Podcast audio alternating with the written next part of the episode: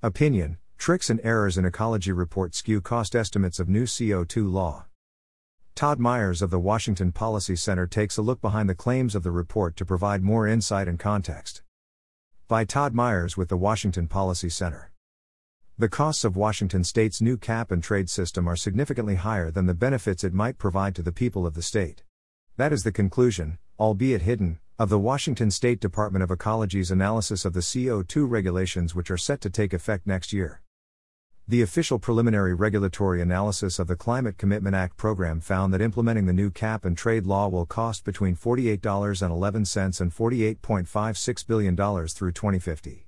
The analysis claims the program would provide between fifty-four dollars and twenty-seven cents and fifty-four point seven two billion dollars in benefits, resulting in an estimated net gain of about six billion dollars in total benefits. To achieve this favorable result, however, the study authors rely on two important accounting tricks. First, they count climate benefits for the entire eight billion population of the globe, not just those living in Washington state. Those benefits, which they estimate at seventeen point two seven billion dollars, include benefits to Seattle, Saudi Arabia, and Siberia. There is a fair argument for including an accounting of these benefits. Washington state's economy has benefited from emitting C O two, which has impacted others across the globe, so it is not unreasonable to account for the reduction in those impacts by reducing emissions here. Along those lines, the report notes, for typical costs and benefits, ecology uses Washington state-only values, but G H G emissions are unique, and require a broader approach to valuation, especially as it applies to the co-externality impacts of carbon emissions. Ecology believes the use of a global S C C is the appropriate carbon cost to use in analyses, because of the unique nature of carbon and climate change. However, the analysis takes the questionable step of refusing to show readers a Washington state-only calculation of costs and benefits. The reason is very clear: this policy will do almost nothing to reduce climate impacts in Washington state. According to an analysis from Kevin Dayaratna at the Heritage Foundation using standard climate models, if Washington state meets its goal of emitting nearly zero C O two emissions by twenty fifty, it would reduce temperatures in Washington and the globe by zero point zero zero one five degrees by that year.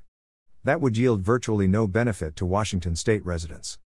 Only by multiplying that tiny amount by the global population does the carbon reduction become even marginally meaningful. Even as they refuse to clarify the benefits to Washington state, the report authors disingenuously insinuate the new regulations would reduce the impact of climate change on forest fires, agriculture, shellfish, and environmental justice. For example, early in the report on page seventeen, the authors write, "Wildfires cost Washingtonians at least one dollar and sixty cents to eight billion dollars each year," but then they admit on page one hundred nineteen, "We do not know the extent to which these environmental and human costs would be avoided under the proposed rule." This statement is intentionally misleading, citing the cost of wildfires while intentionally hiding the fact that the cap-and-trade policy would do very little to reduce those costs. The second trick they use is to choose a very low discount rate, ironically against the recommendation of the very source cited in Ecology's own study. A discount rate is a way to compare the value of future benefits with a benefit today. A high discount rate indicates spending today is better than doing so in the future.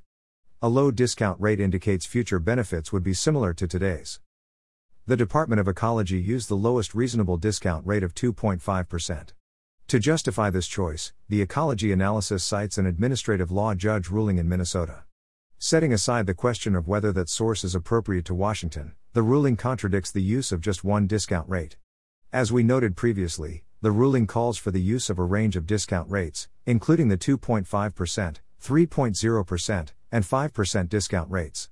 If the ecology report had followed the conclusion of their own source, the cost-benefit analysis would have tipped to negative, even when counting global benefits, clearly not a result they wanted their report to show. Without either of these tricks, Ecology's analysis would show that the costs of the costly cap-and-trade policy exceed the benefits, likely by billions of dollars. There are other problems with the analysis which we outlined in our public comments, which you can read here. The fact that Ecology's authors had to violate their own standards of looking at Washington impacts and even contradict their own source indicates how much they had to stretch to achieve the predetermined outcome for their report. Todd Myers is the director of the Center for the Environment at the Washington Policy Center.